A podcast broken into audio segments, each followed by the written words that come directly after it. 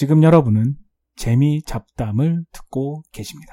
지난주에는 워싱턴 디스로 휴가를 갈 기회가 있었습니다. 그래서 팟캐스트를 올리지 못했고요. 그 지난주 한 일주일 동안 DC에 가족과 함께 가서 박물관도 보고 워싱턴이 살던 마운트 버논도 갈 기회가 있었고 그리고 한국 음식도 많이 먹었고요. 제가 사는 곳에는 한국 음식이 맛있는 것이 별로 없기 때문에 비교적 작은 도시라 그리웠던 한국 음식도 먹고 그러고 돌아왔습니다. 이번에 DC를 가서 느낀 거 새롭게 배웠다고 할까요? 알게 된 거는 조지 워싱턴에 관한 것이었습니다. 조지 워싱턴이 여러분도 알다시피 미국의 1대 대통령이죠.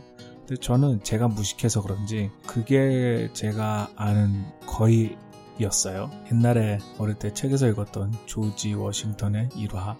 어렸을 때 무슨 도끼를 가지고 놀다가 아버지가 좋아하던 체리 나무를 베었는데 아버지한테 가서 솔직히 고백을 하고 자기가 잘못했다고 얘기를 해서 아버지한테 용서를 받고 아버지가 뿌듯해했다는 그래서 거짓말을 하지 않는 소년 그리고 어린이들에게 주는 교훈은 잘못을 저질러도 가서 솔직히 얘기해라. 교훈의 이야기를 들었던 것밖에 저는 없어요 참 무식하죠 근데 이번에 조지 워싱턴이 살았고 거기서 죽었 죽은 조지 워싱턴의 농장 마운트 버논에 가서 그 사람의 일대기를 보았습니다 어, 여러분도 알다시피 영국과의 독립전쟁 때 독립군을 이끈 총사령관이었고 영국으로부터의 승리를 이끌어서 미국의 독립을 이루게 되었죠. 그런 다음에 호련히 자기 집으로 돌아가게 됩니다. 그런 다음에 사람들의 추대를 받고 그리고 대통령으로 어, 선거를 통해서 미국의 1대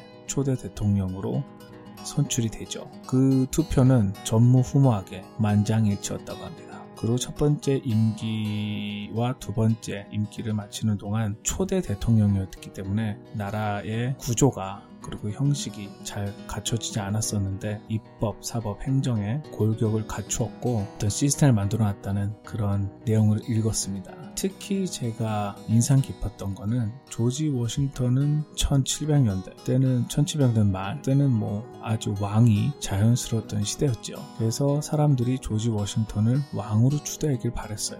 왕을 해라. 그 죽을 때까지 대통령을 해라. 근데 조지 워싱턴은 단호히 거절을 하고 대통령 임기 두 번 8년 하고 자기 고향으로 돌아가게 됩니다. 주위 사람들이 많은 유혹과 권유를 했는데도 불구하고 권력은 국민들에게 있다고 해서 홀연히 돌아가게 되죠. 사람들이 대통령은 뭐라고 부를까? 한국말로는 뭐 각하, 대통령님, 그러면서 한국에서도 이렇게 호칭이 바뀌고 권위적이지 않게 바뀌어야 된다 어쩌고 막 그러면서 말이 많았었는데 대통령 이름도 직접 부를 때는 Mister President 전체 공식적 이름도 또 President of the United States라는 그런 공식적인 이름도 만들어낸 대통령이라고 합니다. 자기의 권력을 스스로 내려놓고 다시 민간인으로 돌아가고 국가의 권력은 국민들에게 있다고 고백을 하는 그런 조지 워싱턴을 보면서 뭐 우리나라가 생각 안 날 수 없죠. 초대 대통령도 그렇고 그 초대 대통령이 한 행동도 그렇고 그 만약에 우리나라의 초대 대통령 김구가 되었다면 어떻게 됐을까?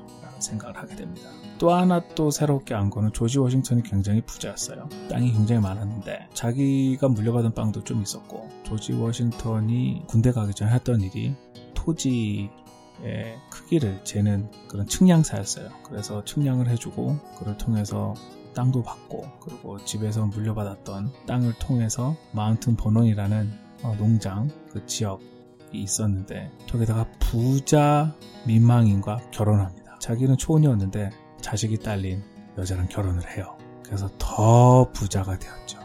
그래서 역시 결론은 와이프를 잘 만나야 된다. 부자 와이프를 만나야 된다. 그리고 역시 땅이다. 투자는 땅이어야 된다. 라는 것을 더욱더 느끼고 돌아오는 그런 휴가였습니다.